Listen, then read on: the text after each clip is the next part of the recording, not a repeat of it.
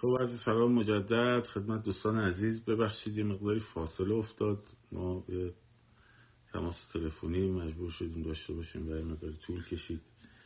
در خدمتون هستیم با جلسه هفتم. از اگه اشتباه نکنم گفتگو با شما دکتر فان قانیفر. در خصوص بررسی و مرور کتاب دموکراسی اثر خانم دکتر کاندولیزا رایس. من جناب قانیفر رو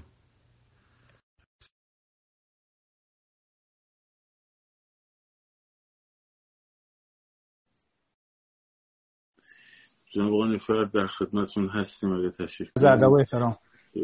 بله. مخلص بله به احتمال خیلی قوی اگه امشب بستمون بشه آخرین شبیه که در خدمت شما دوستان خواهم بود و آرزوی موفقیت. حالا اگه امشب بستمون بشه اگه تموم نشد فردا شما بست اگه امشب بستمون شد دیگه خداحافظی می‌کنیم. حالا اون رو چشم سر فرصتی. من سه تا سوال رو جواب بدم به دوستان که محبت کردن و بریم سر اصل فرمودن که هر برنامه کتاب معرفی کنم.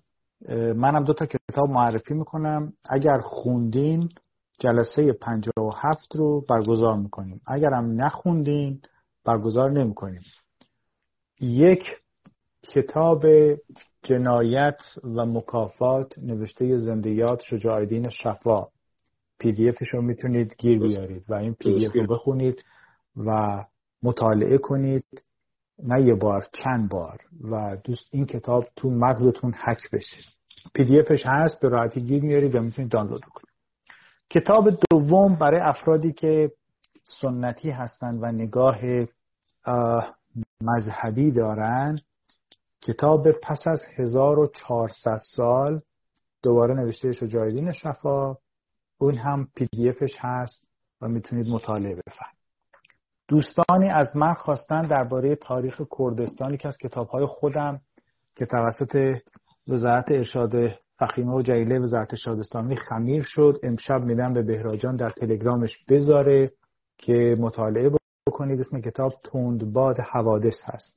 پس این رو در تلگرام بهراجان می‌تونید مطالعه بفهمید و یک کتابی رو به من گفتن که اسمش چی بود درباره احمد کسروی که گویا متوجه نشدن. این در تهران شاید براتون گیر بیاد. اسمش شهریاران گمنام هست. در اون ایام انتشارات امیر کبیر منتشر کرد اینم جواب سوال دو. اما یه فوشی برای من اومده که من واقعا نمی‌فهمم این فوش چیه. دلیلش یه آقایی نوشته زیر تو صفحه شما زیر ویدیومون و نوشته که عرفان اطلاعاتیه و سپاهیه. این آره دوست عزیز لطف کن برو تو گوگل اگه یه چیزی به اسم گوگل هست اگه بلدی. برو تو گوگل بنویس MOIS مخفف وزارت اطلاعات یعنی Ministry of Intelligence Service. MOIS بعد بنویس ارفان فرد اینتر کن. چند مقاله به انگلیسی و فرانسه میاد که من درباره تروریسم سپاه و وزارت اطلاعات نوشتم. فقط خود بشمار. اگه شمردن بلد نیستی با انگشتای دست دونه دونه بشمار و بعد بیا حرف بزن. این کتاب من هم راجع به تروریسم سپاه و وزارت اطلاعات. و این کتاب توسط رئیس CIA پریس شده یعنی تعریف شده تایید شده. هر وقت تو این کتاب رو نمیگم اون مقالات هم نمیگم. ده دقیقه راجع به تروریسم سپاه و وزارت اطلاعات حرفی داشتی بعد بیا دیگران رو متهم کن. اگرم نه خیلی اصرار داری هر دادگاهی که تو دوست داری بریم و محاکمه کن. اینم جواب این آه حالا بریم سر بحث چیز بحث کارمون و این رو من دیگه به وعده وفا کردم دو کتاب رو معرفی کردم. بریم سر اینی که خب در این چند شب ما دنبال این بودیم که دموکراسی چی هست و اصلا ما نیازمند به دموکراسی هستیم یا خیر یکی از کشورهایی هستیم در جهان که در استبداد سیاه دینی زندگی می‌کنیم یعنی چی؟ یعنی یه گروه از سال 1342 که او موقع جمال عبدالناصر کشور مصر علیه ایران فوش و فوشکاری کرد یک معمور در ایران داشت که در راستای اجنبی حرکت کرد. اون هم روح الله خمینی هندی الاصل هست. یهو چیز نکنید بگید آقا کجاش هندیه. نخیر برادرش پسندیده آیت الله پسندیده مصاحبه کرده و در مصاحبه‌ش میگه ما جدمون هندی است در ستوری اینستاگرامم بعد از لایو می‌ذارم. عنوان سند. این شخص در راستای اجنبی حرکت کرد. از سال 1342 تا سال 1357 17 سال و 8 ماه اینها کارشون چریک پروری تروریست پروری آموزش تروریسم انفجار بمبگذاری بانکزنی راهزنی بچه کشی و غیره بوده. حالا در برنامه 57 دربارش حرف خواهیم زد. گروهی اومدن دنبال ایشون راه افتادن نهزت مثلا آزادی. گروهی دنبال شریعتی راه افتادن جبهه ظاهرا ملی. پس بنابراین از سال 1342 تا سال 1357 تروریسم شالوده حرکت 57 بوده. به من تو نزدید که چرا تو مخالف خرابکاری هستی مخالف آدم کشی هستی. عزیز جان این انقلاب بر اساس خون جوانان درست شده و صرفا برای دسترسی به دموکراسی. بر چسب تروریسم بهش نزنید آلودش نکنید. آلودش که کردید کشور میره به سمت جنگ داخلی میره به سمت آشوب میره به سمت شورش. خلافکاران و خرابکاران می‌خوان شما رو به اون راه بکشونن. با هم در مسیر دموکراسی چند کشور جهان رو بررسی کردیم. و متوجه شدیم که هر کدوم از چه راههایی وارد شدن که چرخه فساد رو از حرکت بندازن اول و آخر و انتهای استبداد رو از بین ببرن و تلاش در باز تولید و تولد دوباره کشورشون داشته باشن. امشب به این نتیجه می‌رسیم که اکثر مستبدین افراد شروری هستند. در اوج شرارت کارشون رو انجام بدن. یکی از شرارت ها رأی هیچ احترامی به رأی ندارن. هیچ احترامی به صندوق رأی ندارن. و اگر دستشون برسه با تقلب و در واقع دخالت در انتخابات سعی می‌کنن یا نفر وابسته به خودشون رو از صندوق بیارن بیرون یا صندوق رو باطل بکنن و یا اینکه به مردم اجازه شرکت از بیخوبون ندن. در بسیاری از کشورهای جهانی مسئله هست.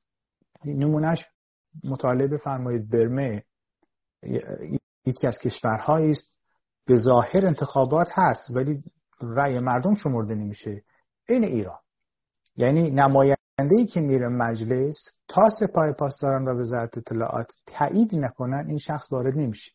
پس بنابراین شما باید به این نتیجه برسید که رأی گیری حتی برای مخالفتون واجبه و احترام مخالفتون در رأی گیری و رقابت شرافتمندانه است که تعیین میشه.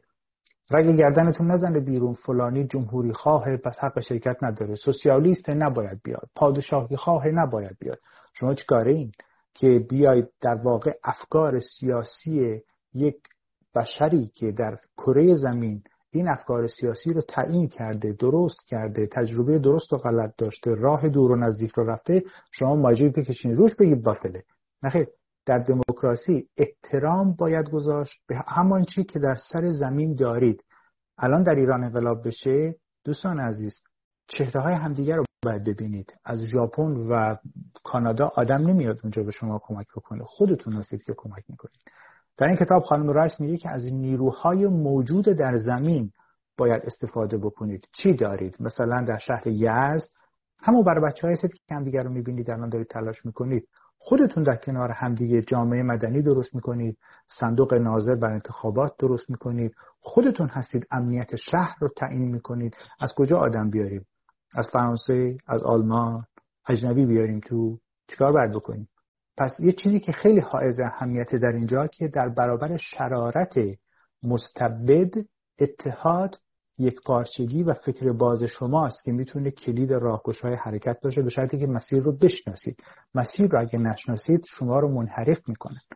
و بعد در اینجا خانم رایس اشاره می‌کنه به برخی افراد که کار و تحصیلات ندارن ولی انسانهای متعصب و خوش مغزی هستند و مزاحم افرادی هستند که دارای تحصیلات و فکر باز هستند در همین کشورها این اتفاق رخ میده. طرف سطح سوادش دیپلم هم نیست. بعد برای یه آدمی که مثلا فوق لیسانسی در رشته داره دکترایی داره لیسانسی داره راه رو بلده با توطعه چینی خرابکاری از پشت خنجر زدن می‌خوان رقیب و حذف کنن. این پیشه افراد جهان سومی است. بنابراین از این آفت پرهیز بفرمایید. چون استعدادهایی که روی زمین وجود دارند برای شما نیروی کار تولید می‌کنند فرض بفرمایید بنده و آقای بهراد امشب اومدیم یزد. فرض. یزد خب الان ملا رفته و همه چی از هم پاشیده شده و شما می‌خواین امنیت شهر رو برقرار کنید. خب من اونجا باید بهراد رو نگاه کنم. بهراد باید من نگاه کنه. ما که تو یزد کسی رو نمی‌شناسیم. شماهایی که در یزد محلات رو می‌شناسید در واقع می‌تونید کمک بکنید به تقسیم کار و ایجاد همبستگی برای برقراری نظم. پس اینو دقت بفرمایید که از اون استعدادهایی که در داخل زمین هست باید حرکت کرد. نکته اول. نکته دوم که بهش اشاره می‌کنه که بعد از هر تغییری یه آشوب و یه بینظمی هست. شمایید که نظم می‌دید به اون آشوب و بینظمیه شهر یزد یک مثال بود. اینو در نظر بگیرید. روستاهاش هم همینطور. هومه هم همینطور. خیلی از این افراد وابسته به حکومت رها می‌کنن میرن از ترس چون شناخته شدن. خیلی از افراد نمیرن چون شناخته شده نیستن. مثلا شما چه می‌دونید معاون فنی مثلا چه می‌دونم سازمان صنایع و معادن شهرتون کیه مثلا؟ درست رو نمیره. اون می‌خواد اون قدرت و ثروتی که داره رو از دست نده. فردا امریشش رو ستیقه می‌کنه یه کراوات دو گرم میبنده شما تشخیص نمیده. پس بنابراین از استعدادهای داخل استفاده باید بکنید به شرطی که همیاری کنید. نه شمشیر دستتون بگیرید با بحانه های واهی از پشت همدیگر رو خنجر بزنید و حس بفرمایید. و بعد در واقع میاد به این مسئله که اصول حکومت انتقالی یا دوران انتقال بعد از فروپاشی صد در صد باید بر اساس انتخابات باشه و افرادی که معمولا دارای فساد هستند میگن الان وقتش نیست. الان انتخابات نکن. الان نباید این کار بکن و برخی ها شروع می‌کنن به خشونت های گاهگاهی. مثلا آقای بهراد می‌خواد در خیابون فرض بفرمایید استقلال شهر اصفهان رأی گیری بکنه برای خودش. کاندید شده که بشه نماینده اصفهان. بنده در خیابون کناریش هستم مثلا در جلفا و بعد نمی‌خوام ایشون بشه نماینده. چیکار می‌خوام بکنم؟ مطبوعات اونجا رو جمع می‌کنم. شروع می‌کنم قصه سازی راجع به بهراد. مثلا دیگه فقط روم نمیشه بنویسم جنگ جهانی دوم تقصیر ایشون بوده. دیگه هر چی تو بگی من می‌نویسم. خب این و چون جامعه شایع باور هست و جامعه دوست داره شایع پردازی رو اصولا چون فضول این, این تو ما هست تو شرقی ها هست حتی تو ژاپنی هم هست. چون این رگ فضولی هست و شایع باوره در نتیجه اینو گسترش میدن. چند بار تا حالا خامنه ای مرده اینو درست کردین. هی دوباره از نو. تازه میفرستید خواهش تمنا آگاهی رسانی کنید. مرده. یا مثلا الان در نظر بگیرید حرف های بیرت دیگه حرف ونزوئلا. شما رئیس اداره مهاجرت ونزوئلایین. شما مسئول فرودگاه ونزوئلایید. مهر ورود و خروج چند نفر شما ثبت کردین. چند تا پاسپورت رو اسکن کردید که میگید اینقدر آدم وارد ونزوئلا شدن؟ با اسم جعلی با اسم واقعی. خیلی خب کو؟ اسکن اون پاسپورت ها کجاست؟ خب بسته دیگه. یعنی یک این شایع پردازی رو ایشون اشاره می‌کنه که در دوران انتخابات باعث میشه که به صفهای طولانی رای دهندگان توهین بشه.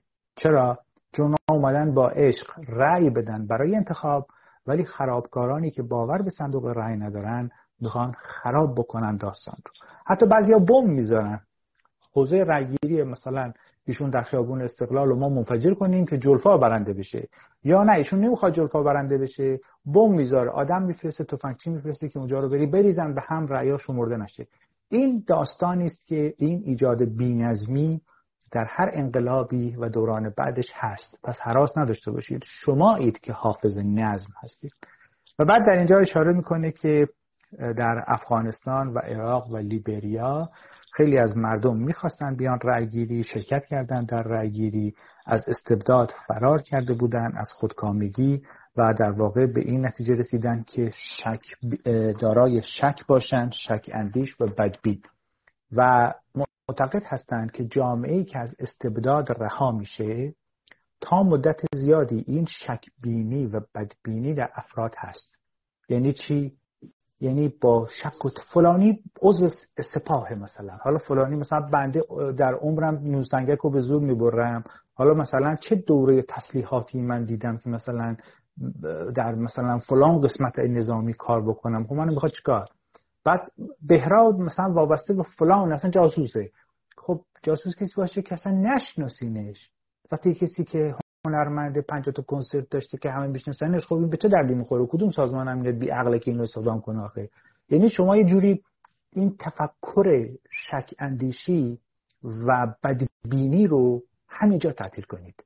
وگرنه نمی‌تونید در انقلابتون موفق باشین. بی تعارف این نکته بسیار های اهمیته که ایشون اشاره می‌کنه که افرادی که تحت بیدادگری هستند و زبان آهن و آتش و حکمرانی ظالمانه متاسفانه دچار این دو بیماری میشن. و امکانات کشور هم از بین میره به خاطر همین که من در ماجرای لهستان بود گفتم که تریکیدن عقده تصویح حساب شخصی. اگر شما گرفتار این دو بیماری بشین سالها طول می‌کشه. و بعد سنگاپور رو مثال آوردن که نظم آزادی و زیباییش به خاطر اینه که افراد خردمند و آگاه و باورمند به دموکراسی اون رو اداره می‌کنن. حتی اگر افراد مخالف هم دیگه باشن. یه کسی مثلا سوسیالیست دیگری در واقع کاتولیک فلانجاست مثلا و اعتقاد به حکومت پاپ داره. خب این دوتا چیکار کنن؟ تفنگ بکشن علیه هم چاقو کشی کنن وسط مجلس. چیکار باید بکنن؟ مجبورن که هر دوتا نماینده داشته باشن. پس ما تمرین دموکراسی بکنیم برای تمرین اینی که خاله خب طرف هر رأی داره بهش احترام بذاریم نه اینی که به صورت فوش جمهوری خواهه پادشاهی خواهه. اینقا مثلا یه چیزی بوگندوه. با همین افراد باید کار کنیم. از جای دیگه براتون آدم نمیاد آقا. پس بنابراین تمام تلاشتون رو بکنید برای اینکه این معجون و ملغمه رو شما باید یه جوری بهش نظم بدید. وگرنه اون بیدادگری و استبداده دوباره میاد سراغتون. و خانم رایس اینجا اشاره می‌کنه که سربازها مثل بیمادر میشن طفل بیمادر بعد از فروپاشی نظامی ها بزرگترین تهدید شما خواهند بود.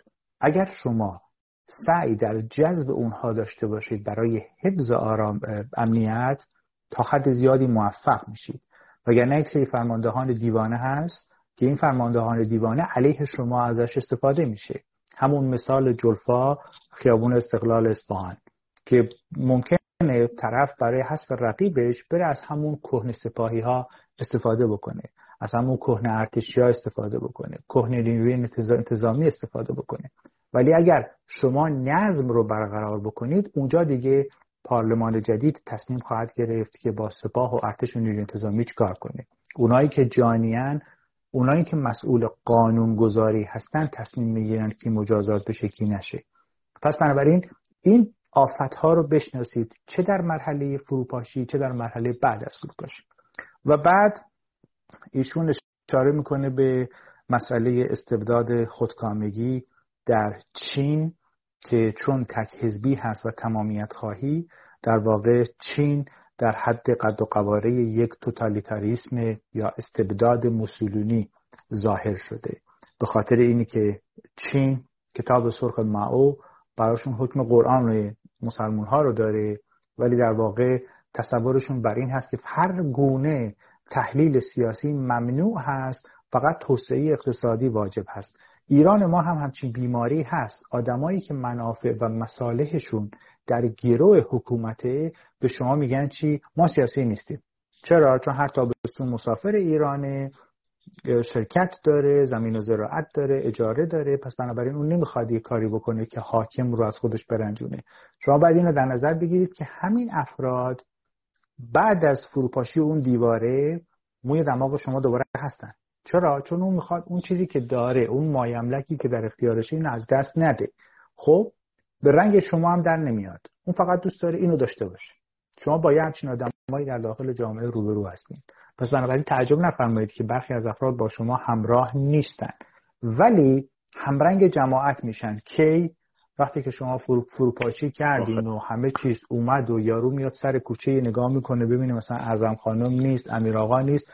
بعد اون موقع اون موقع شاید یه فوشی به خامنه ای شاید بده که من شک دارم. پس این گونه افراد رو هم شما دارید که اینجا ایشون معتقده که این گونه افراد دنبال آرزوی برباد رفته نیستن. اینا دنبال اینن که همون چیزی که در مشتشونه حفظ بکنن. و بعد ایشون اشاره می‌کنه به افتخارات و مباهات انقلابیون که اینو باید کنترل بکنن که به صورت شوق در بیاد نه به صورت غرور. اگر افرادی که در این انقلاب شور و شوقشون تبدیل به غرور بشه اون غرور سرآغاز استبداد هست. که مثلا طرف میگه فقط من من. آقا ما بودیم مثلا سمنان رو آزاد کردیم نه.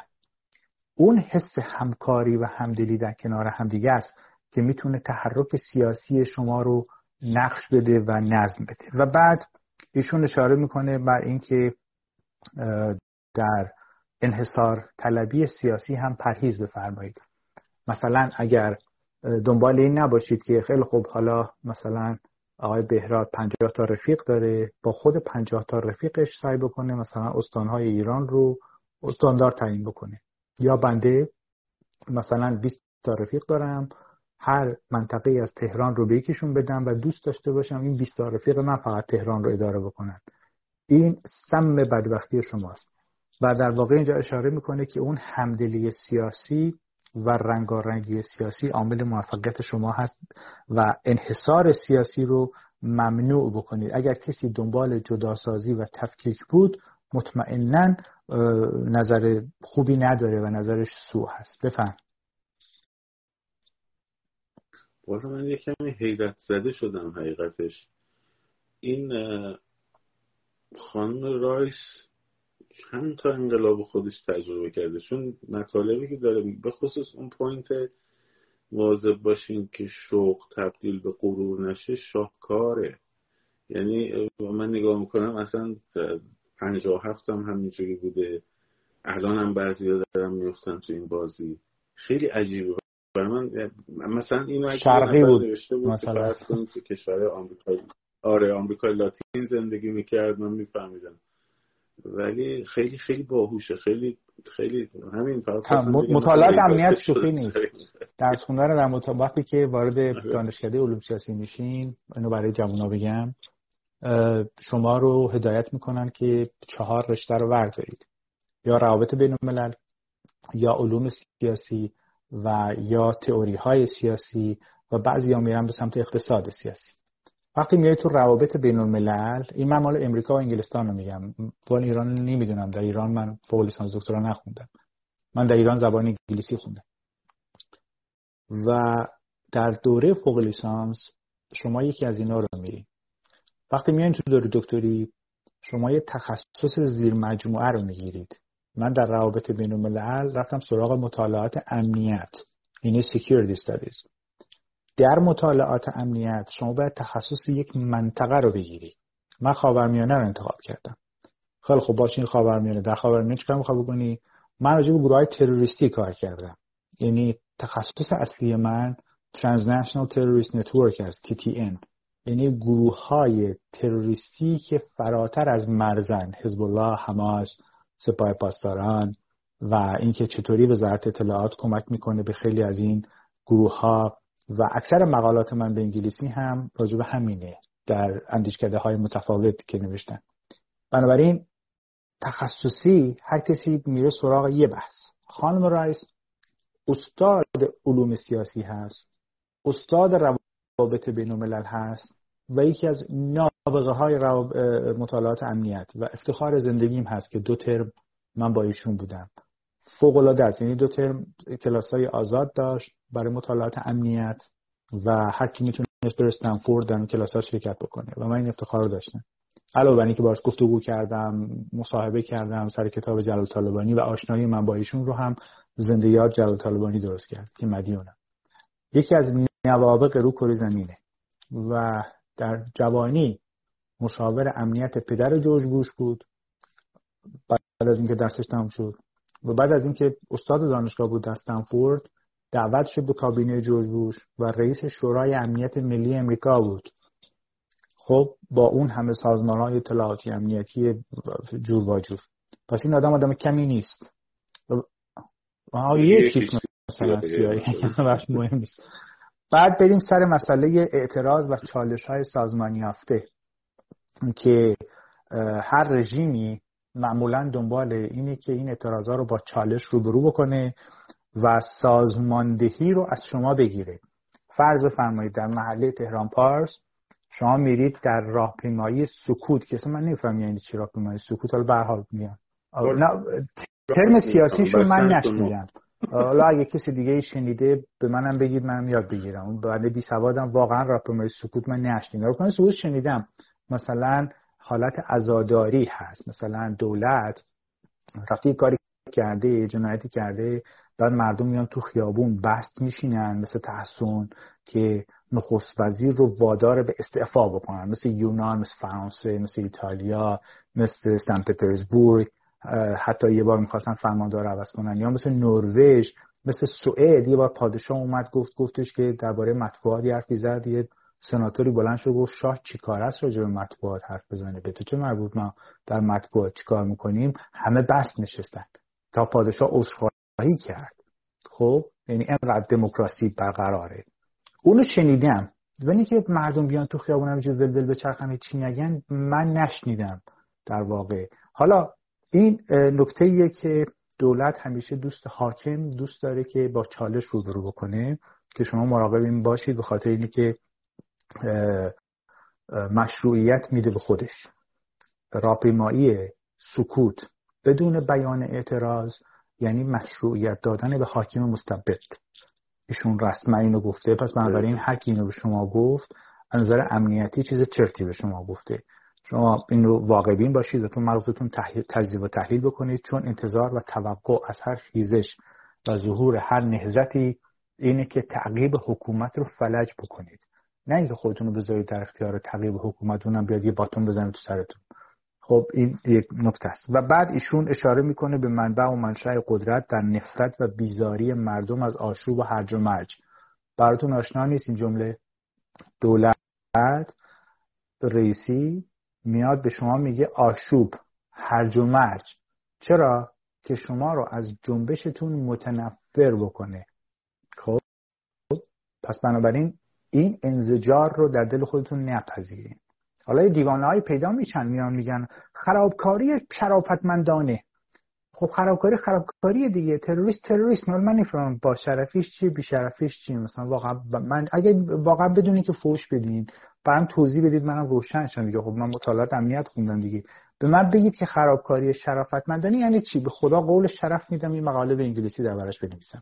ولی خب لطف کنید بگین توضیح بدین آخه. مثلا چیکار باید بکنیم؟ مثلا ژنراتور برق زنجان و امشب بزنیم بفرستیم هوا این هم شرافتمندانه است. چیکار باید بکنیم؟ شرافتمندانه به من توضیح بدید منو از نادانی نجات بدین واقعا. ممنونتون میشم و بعد ایشون اشاره می‌کنه به اینکه معلوم نیست جهت هر انقلابی به کجاست. اگر صرفا قصدتون تخریب باشه. اگر صرفا قصدتون اینه که این دیوار جمهوری اسلامی بریز پایین ولی هدف نداشته باشین ناکجا آباده مثل یک کشتی سرگردان روی دریا. معلوم نیست کجا میره. مقصد رو مشخص کنید. این چند شب همه با هم تمرین کردیم که مقصدمون دموکراسی است. پس بنابراین هر کی هرچی به شما گفت کلمه دموکراسی یک کلمه پس و پیشش هم ول کنید. اگه یکی اومد به شما گفت دموکراسی دینی یاد شعر حافظ بیفتید. دیو بگریزد از آن قوم که قرآن خوانند. خب اگه گفت دینی اگه یکی اومد پیشتون گفت دموکراسی سوسیالیسم مثلا فرار کنید. از این کلمه دموکراسی یک کلمه نه اینوری در واقع انجام نرید سراغش. هدفتون مشخص بشه. و بعد ایشون داره اشاره می‌کنه به حضور دیپلماتیک در کشورهای خارجی. کشورهای خارجی رو حساس بکنید به انتظاراتی که از کشور شما دارند ببینید تا لحظه آخر روابط دیپلماتیک با کشورهای شما برقرار هست به خاطر پروتکل روابط بین الملل شما لطف بکنید در هر کشوری که هستین حضور داشته باشید یا در مطبوعات نذارید این نایاک به جای شما حرف بزنه. نذارید این ملی مذهبیون وابسته به مصدق و منتظری و هاشمی رفسنجانی و موسوی و غیره برای شما حرف بزنن. خودتون به این حرف بزنید اگه در کشور خارجی هستید و بعد اشاره می‌کنه به نواحی روستایی که نواحی روستایی که از مهمترین جاهاست که می‌تونید حکومت رو فلج بکنید. چرا؟ چون کوچیک مردم با هم متحدترن نسبت به شهرها. شما در اونجا بهتر می‌تونید حکومت رو فلج بکنید. تا مثلا در جایی که اول و آخر شهر پیدا نیست مثل مثلا تبریز. بنابراین ثبات داشته باشید و ارزش قائل باشید برای هدفتون.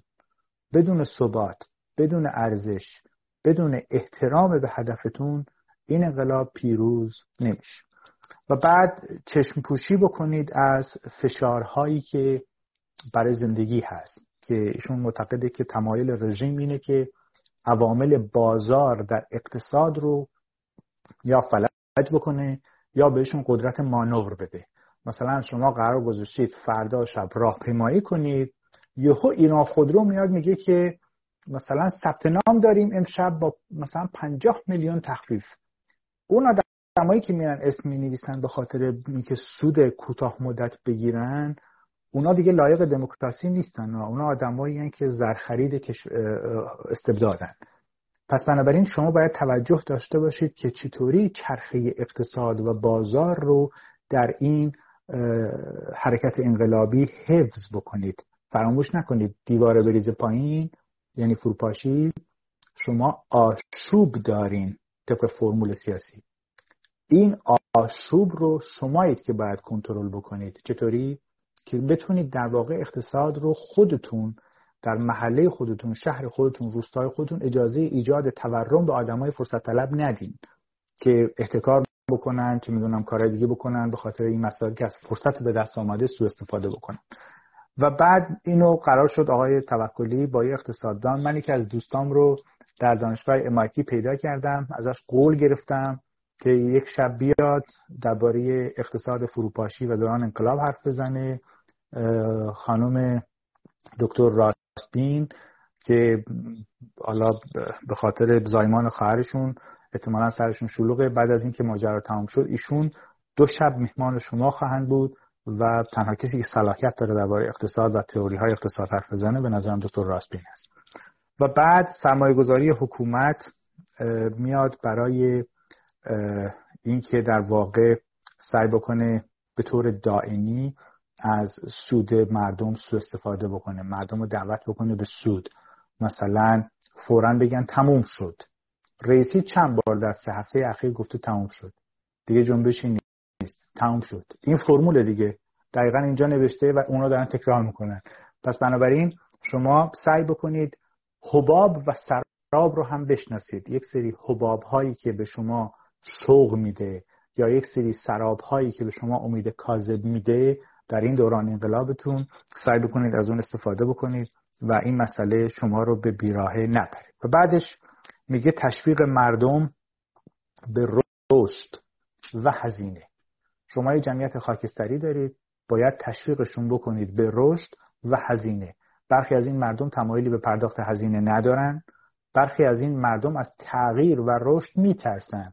چون یه عمر در استبداد بودن نمی‌دونن دموکراسی چیه. به شما یه جمله رو میگن.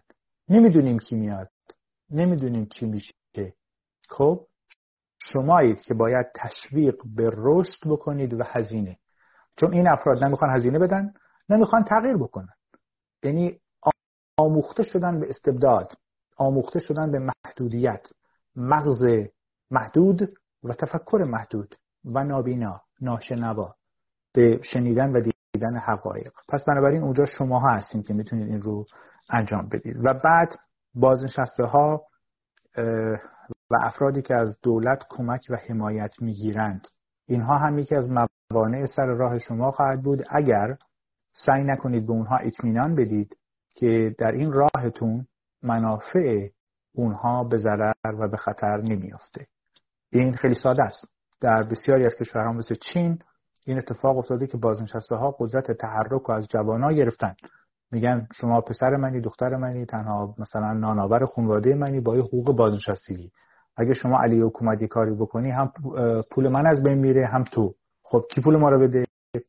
آشنا نیست این جمله. در ایران هم دقیقا همین پس بنابراین این مسئله اینجا بهش اشاره شده و سیستم قضایی غیر قابل اعتماد و صدور حکم که معتقد در سیستم قضایی مستقل رو بعد از فروپاشی حتما باید توسط حقوقدانان وطن پرست تشکیل بشه وگرنه اون ثروتمندان و اون افرادی که به بیعدالتی و نابرابری اجتماعی باور دارند اونا سعی می‌کنن برای خودشون شبه قاضیانی رو استخدام بکنن و بیفتن به جون انقلابی ها چون این انقلابی ها سود اونها و منافع اونها رو به خطر خواهد انداخت. پس این مسئله اینجا هست و تلاش حکومت اینه که ثروتمندان رو همیشه مهار بکنه.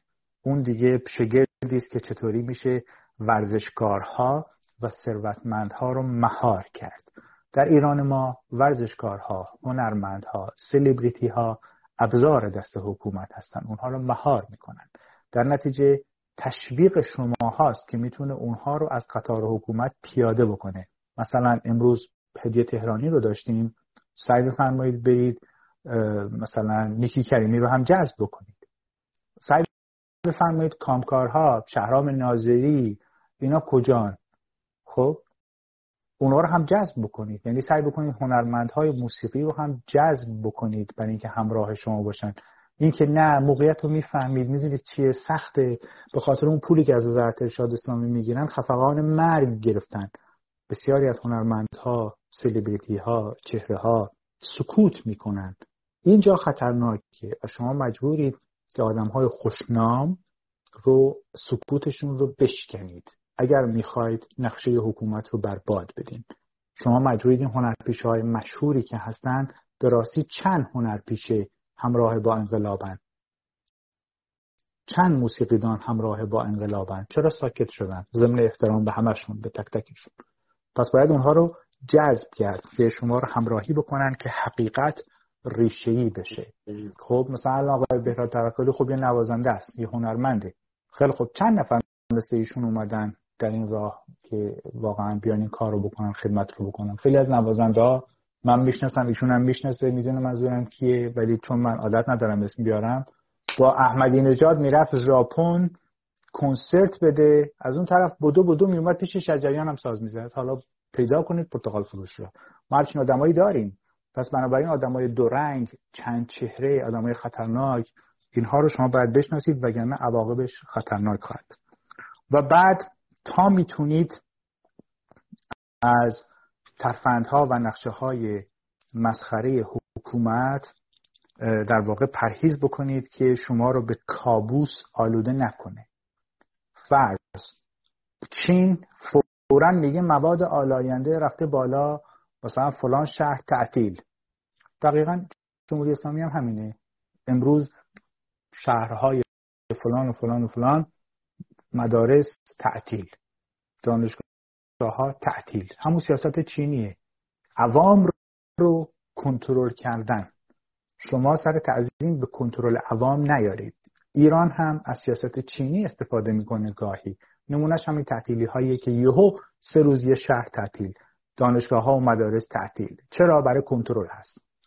و بعد میگه به اینکه دولت اهمیتش بر اینه که مردم هوشمند نباشن. چون اگر مردم هوشمند باشن نمایش قدرت اونها با ضعف روبرو میشه. مثال آورده از حزب کمونیست که در واقع دسترسی به اطلاعات مستقل بزرگترین خطر حکومت هست. همین صفحاتی که در صفحات مجازی هست غیر از اونایی که دروغ پخش می‌کنن اونهایی که به شما حقایق رو میگن اینا یکی از مهمترین چیزهای خطرناک برای امنیت کشور که خودش مشکل ساز هست. چرا؟ چون شبکه سیاسی عقیدتی اونها رو با اشکال روبرو می‌کنه. مثلا چند نفر اومدن حمایت کردن از اعدام ها چند نفر اومدن گفتن اینترنت رو تعطیل بکنید کلا. چرا؟ چون شما نباید آگاه بشین. در مدارس به شما تاریخ یاد نمیدن. در مدارس شما رو تشویق نمی‌کنن برید کتاب شجاع شفا بخونید چرا؟ چون آگاه میشین این آگاهی خطرناکه برای استبداد. و بعد ایشون میگه که چه در چین در 18 سال 2012 چه در ایران و چه در روسیه استبداد همیشه یک آدم در دهنشه. اونم اصلاح سیاسی. فورا هر وقت با تهدید روبرو میشه میگه اصلاح سیاسی. و این رو شما باید در نتیجه بگیرید و اونم اینه که رفاه اقتصادیتون در کشورهای استبدادی زمانی خواهد بود که ازمهلال و سقوط رژیم رو تجربه کنید. وگرنه با رژیم مستبد شما رفاه اقتصادی نخواهید داشت. این یک حقیقت مسلم هست که اون شبی که خانم راسپین میاد ازش سوال بکنید. و بعد اشاره می‌کنه به مدل هایی که اگر شکست بخوره سزاوار ملامت و اگر موفق بشه مطلق نگر میشید این انقلابتون مسیر طولانی سنگلاخ پرنشیب و فرازه اگر موفق شدین که میشین چون ترس رو در خودتون شکستین هدفتون مشخصه که دموکراسی هست نوع حکومت هرچیه بعد از صندوق رأی مبارک باشه. سوم سعی بفرمایید هدفتون رو نفروشید. به اونهایی که شما رو گمراه می‌کنن و یا اینکه شما رو به حقایق دور نگه میدارن. و اینجا میگه که خطرناکترین و مناقشه انگیزترین و بحث انگیزترین نکته مسئله تصویر و پاکسازی هست. الان خودتون رو تو اون دام نندازید. کیو پاکسازی کنیم کیو تصفیه کنیم کیو فلان کنیم. الان وقتش نیست. دیوار رو بریزید پایین. در دوران انتقالی شما کارتون پاکسازی و تصفیه است. مثلا میرید داره بیمه اونی که سپاهیه اونی که مامور دولته اونی که اصلاح طلبه اونی که ملاز اونو بندازید بیرون. دیگه بذارید کارمندای بیمه بیچاره کارشون بکنن دیگه. خب بیمه رو می‌خواین تعطیل کنین الان چیکار باید بکنیم؟ خب یعنی اینو در نظر بگیرید که تصویر و پاکسازی وظیفه الان نیست. تصویر و پاکسازی وظیفه دوران انتقالی است. وقتی که دیوار رو ریختیم پایین ها هنوز دیوار رو ننداختیم پایین. و بعد بعضی هم شروع می‌کنن محبوب القلوب شدن. بودو بودو بودو مثلا فالوور زیاد دارن. یا چی؟ یه لباس رزمی میپوشن و جلو دوربین بالا و پایین می‌کنن و می‌خوان مردم پسند و محبوب باشند. چرا؟ به خاطر اینکه دنبال کسب قدرت هستند از اون جون آدما باید شما پرهیز بفرمایید و بعد میاد به بازرگان ها و شرکتدارها که اینها معمولا میترسن. ترسشون هم از دست دادن سرمایه است. که کوچکترین شک و تردیدی رو داشته باشن اینا سرمایهشون رو برای شما به خطر نمیندازن. شما با اعتماد به نفس پرهیز از وحشت افکنی می‌تونید بازاری ها رو جذب کنید. به شرطی که اطمینان بدید که اونها در واقع چیزی رو از دست نمیده و بعد اشاره می‌کنه به سرکوب مطبوعات و رسانه ها که معمولا به خاطر نگرانی تشویش ناامنی حکومت اونها رو وادار می‌کنه به بعضی کارهای دیگه. شما در واقع سعی کنید اونها رو به نفع خودتون از استفاده بفرمایید. و بعد برنامه ریزی و طراحی یکی از مهمترین زمانت های موفقیت آمیز بودن انقلاب شماست. به شرطی که جوانان مبتکر خلاق نوآور سعی بکنن که کارهای خلاقانه بکنن. به حالت دولت های کوچک کوچک در شهر و روستا برای موفقیت دموکراسی. و اگر نه تا زمان رأیگیری بلبشو ایجاد میشه و این جوانان خلاق و خوشفکر هستن که می‌تونن این مسئله رو اداره بکنن و مجال و فرصت دموکراسیتون رو هم از دست ندین. به خاطر اینه که این مسئله باعث میشه شما مدت زمان زیادی رو طی بکنید برای به دست آوردن این مسئله. و بعد اشاره می‌کنه به اینکه وسوسه و اقوا در دموکراسی های پایدار جهان برای شما می‌تونه الگو برداری باشه. یکی از اونها هند و یکی از اونها اینه که توجه زیادی رو داشته باشید که چرا هند اندوهناک و بیمناک نیست ولی چین سراسر اندوهناک و بیمناک است. و الان وقتی دید که ایران مترسک دستش در حالت خطرنا... موقعیت خطرناکی اومد سه جزیره شو گفت بدیم به عربستان خب؟ و ایران جرأت و شهامت دفاع از آب و خاک خودش رو هم در برابر استبداد بزرگتر نداره. پس بنابراین در این حالتهای کنش و واکنشی که بین استبداد تا لحظه ازمهلال پدید میاد شما باید توجه داشته باشید که خاک وطنتون یک موزاییکش از بین نره و امشب 21 آذر هست امروز 21 آذر هست. روزی است که جمهوری های پوشالی تبریز و مهاباد از بین رفت و آب و خاک ایران حفظ ماند. و یادی بکنیم از نخست وزیر با شرف و وطن پرست ایران قوام السلطنه بی ادعا بی سر و صدا در یه گوشه ای در واقع رفت و روسها رو گذاشت توی آبنمک و ایران رو نجات داد. و این رو فراموش نکنیم. پس بنابراین 21 آذر هست به احترام حفظ آب و خاکمون در این دوران انقلاب و دوران گذار نذارید یک موزاییک از این کشور کم بشه.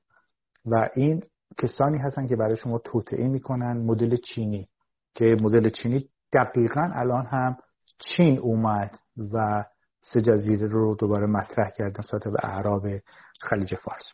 و بعد اشاره می‌کنه به رهبران ساختگی و جعلی که این رهبران ساختگی و جعلی بر مردم تحمیل میشن. شما قدرت تجزیه و تحلیل و انصاف و واقع بینی خودتون هست که تشخیص میده با این رهبران جعلی و به اصطلاح بخوان خودشون رو به شما تحمیل کنن چه رفتاری داشته باشید. و بعد اشاره می‌کنه به مناطق فقر نشین و زاغ نشین که در اونجا شما بهترین استعدادها رو می‌تونید کشف بکنید برای دوران انقلاب و دوران گذار چرا؟ چون ها چیزی برای از دست دادن ندارن و سربازان وفاداری برای شما خواهند بود و اونها از فقر هم رها میشن در پس از استبداد. این نکته بسیار های اهمیتیه که در واقع سعی بفرمایید اونها رو وارد بازی بکنید. و بعد مسئله که ایجاد میشه مسئله نظارت بر قانونی که قبلا دربارش بحث کردیم مشکل بعدی بنیاد ستیزی و افرادگرایی و رادیکالیسم مذهبی هست که این رو فراموش نفرمایید که اینها سم خواهند بود. یعنی انقلاب ایران جدیتر بشه اینها میان میگن امام زبان دیشب اومده تو خوابم و تو خوابم گفته که کل سنندج از بین بره. امام تقی اومده تو خوابم و گفته کل گیلان امشب باید با خاک یکسان بشه. یه همچین دیوانه های هم ما داریم. پس بنابراین اون رادیکالیسم اسلامی هم در نظر داشته باشید که وقتی به خطر بیفته دست به هر جنایتی می‌زنن. در طی تاریخ بارها این کار کردن. پس بنابراین این نکته رو در نظر داشته باشید که چطوری می‌تونید اینو کنترل بکنید. متاسفانه در لایو اینستاگرام نمی‌تونم بگم. و بعد میاد به رونق مجدد توانایی ها افرادی که توانایی دارن که نقش آفرینی بکنن. این افراد با پروژه هاشون می‌تونن شما رو در دوران پیچیده چیز یاری بکنن و دموکراسی ها بعضی وقتا نمی‌تونن سودمند باشن. چرا؟ به خاطر اینه که کارآمدی انعطاف و تاثیرشون زمانی خواهد بود که شفاف باشه. شما هم سعی بفرمایید به طور شفاف هدفتون رو بگید و به طور شفاف مبارزه بکنید. با حق بازی و کلک و غیر و هم نمیشه موفق بود. تنها چیزی که موفقه شفافیت هست. اگر کسی برای شما ادعای رهبری داشت رهبر تحمیلی یا پوشالی یا جعلی اگر شفاف نبود بذاریدش کنار. این یکی از چیزهایی که ایشون بهش اشاره می‌کنه برای جایگاه دموکراسی و سخن آخر اینکه چرا دموکراسی؟ مثل اکسیژن که چجوری به نفس و اکسیژن نیاز دارین در واقع به دموکراسی هم نیاز دارید. و دموکراسی چیزی هست که شما رو به سرمنزل مقصود خواهد رسید و بدون دموکراسی در واقع در جباریت و بیدادگری حکومت های استبدادی و خودکامه شما حتی روابط انسانی درست هم ندارید. و استبداد شما رو به سمت جنگ داخلی سوق خواهد داد. اگر در انقلابتون پایدار نباشید و اگر در انقلابتون برنامه درست نداشته باشید. مرتبا در طی انقلاب از خودتون بپرسید که نمونه آموزنده و عبرت انگیز برای شما چیه؟ از کجا شروع کردین؟ به کجا می‌خواین برسیم این یکی از رموز موفقیت شما هست. و نگرانی و علاقه مندیتون به جامعه مدنی رو هم نشون بدید. چون بدون توجهتون به جامعه مدنی موفقیت شما هم خیلی چیز نخواهد بود. و بر اساس این استفاده به استفاده از افرادی رو داشته باشید که برای شما پرسشگر باشن. از پیرو درست کردن که ترجمه فارسیش میشه مرید و مرادی بپرهیزید. که چون مثلا فلانی مراد ماست. پس ما مریدها هرچی اون گفت چشم بسته و گوش بسته انجام میدیم. این خطرناک هست. و بعد ایشون در پایان اشاره می‌کنه به زیرساخت هایی که بدترین حالت رو می‌تونن برای شما پدید بیارن که اون هم خلاف آزادی باشه. من بحثام تموم شد و امیدوارم جلسه امشبم براتون جذاب بوده باشه با این نکاتی خانم رایس گفت. دو سه نفر از دوستان وعده دادن کمک بکنن که این کتاب edit بشه تایپ بشه design بشه کارهای فنی بشه و بعد به صورت PDF حاضر بشه و برای خارج از کشور یه صد جلد 20 یا 500 جلد هرچی تهیه بشه در چاپخونه و PDF ش به صورت رایگان در اختیار انقلاب ایران قرار بگیره. این قول شرف رو یه, یه هفته وقت بدین که ببینیم از نظر فنی چند روز طول می‌کشه چطوری هست و این دوستان هم که گفتن کمک می‌کنن کمکشون به چه صورتی هست. ایشالله که بشه و این کتاب یادگار بماند تا پیروزی انقلاب جوانان ایران. در خدمت نمایید. خیلی ممنون از شما. در همین ساعتی که یک ساعتی که در خدمتتون بودیم متاسفانه خبر رسید که مجید رضا رهنورد رو در مشهد اعدام کردند و در امروز و فکر می‌کنم که سکوت کردیم نه در فضای مجازی بلکه در کف خیابان ها اینطور که شایسته بود واکنش شاید نداشتیم به اعدام قبلی و این چرخه خشونت چرخه اعدام رژیم باید یک جا جلوش گرفته بشه با ایجاد هزینه برای رژیم. و ایجاد هزینه از طریق فضای مجازی اونم با هشتک فارسی خیلی هزینه نیست که رژیم ازش بترسه. بنابراین این باور من باید جامعه یک حرکتی به خودش بده وگرنه یک به یک همه رو از بین خواهم بود حالا شما هم می‌خواستم که اگر ارز کنم تجربه در live اولمون بود که من خدمتتون عرض کردم که این جنگ تن به تن هست. اگر اونها می‌دونن اگر ببازن از زندگی ساقط میشن یعنی ملاها. و شما هم بدونید که این فرصت و روزنه رو اگر از دست بدین چکمه پوشان و پوتین ها به سراغ شما خواهد اومد. چون این حکومت حکومت خونتاست یعنی حکومت چکم پوش. و حکومت خونتا رحم مروت شفقت انسانیت حقوق بشر توجه زندگی نداره. اینها بقایای چگین های صفوی هستند. حالا دوستان نازنین محبت کردن برای من پیغام گذاشتن کار شما معلم تاریخ ما بودی یا چی نمی‌دونم فلان اینا. ممنون. ولی دوستان نازنین جوانا تاریخ 520 سال اخیر رو باید بدونید. 520 سال اخیر صفویان اومدن و سلاطین صفویه همین ملاها کمکشون کردن که دویست و اندی سال به حکومت بمونن. آدم خار بودن. به اون آدم خارا می‌گفتن چگن؟ یعنی زنده زنده شخص مخالف رو گاز می‌گرفتن جلوی سلطان میخوردن. خب؟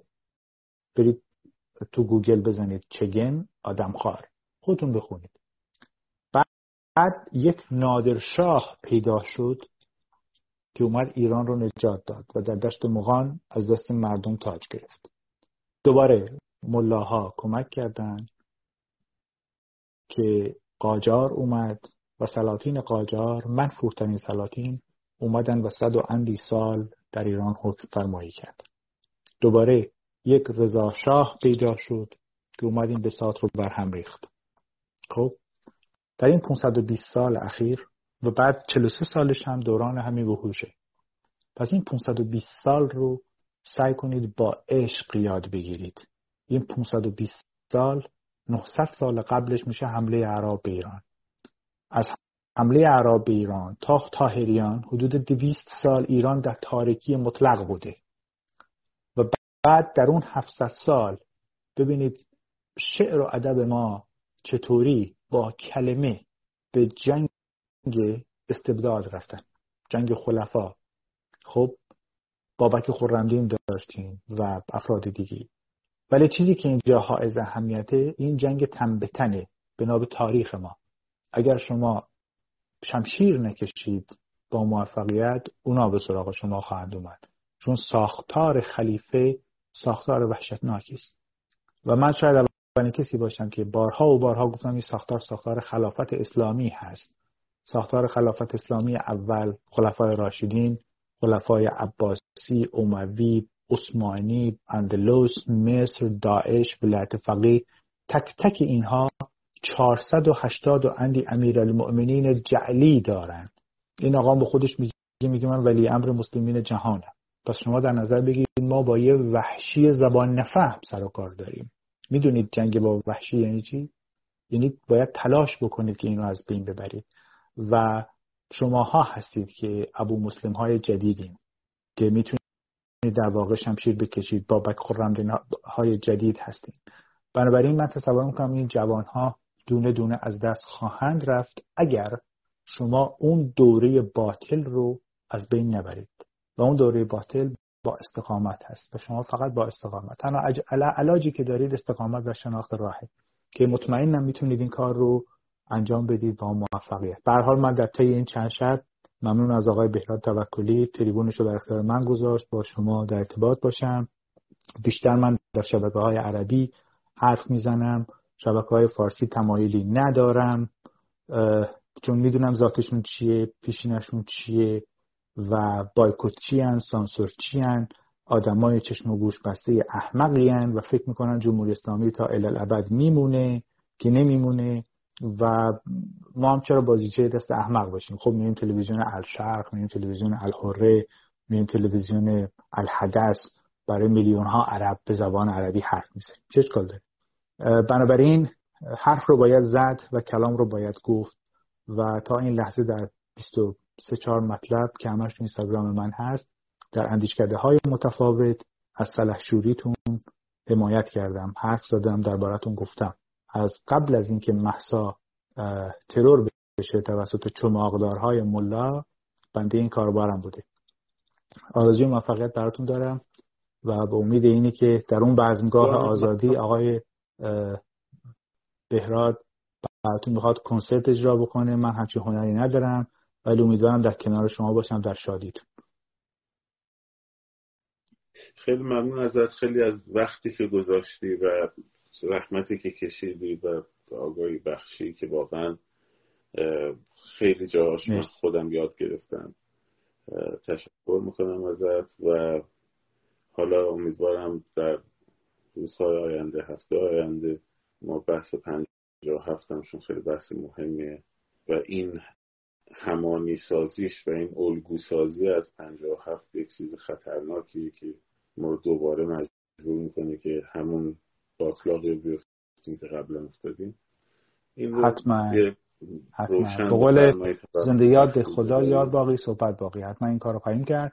ولی این مسئله 57 رو حیفه با این جوون ها مقایسه کرد. اونها به آدم کشی باور داشتن بانک زنی راه زنی ترور انفجار کودک کشی شماها نکردین. شماها پاکین. پس بنابراین هر کسی هم بخواد شما رو تشویق به حالا دیوانه پیدا میشن اون میگه اینو خونسا کن اونو حذف کن اینو بکش اینو فلان کن. اونا رو ولش کنید و شما با همین ایرانیت و نگاه ملیگرایی که دارین مطمئن باشید پیروز خواهید بود و به قول حضرت حافظ گرچه راهی است پر از بیم ز ما تا بر دوست رفتن آسان بود ار واقف منزل باشید. من مطمئنم که شما منزل رو می‌شناسید که دموکراسی هست و حتما پیروز میشید. عرض ادب و احترام. خیلی خوشحال شدم. این چند شب در خدمتتون بودم و آرزوی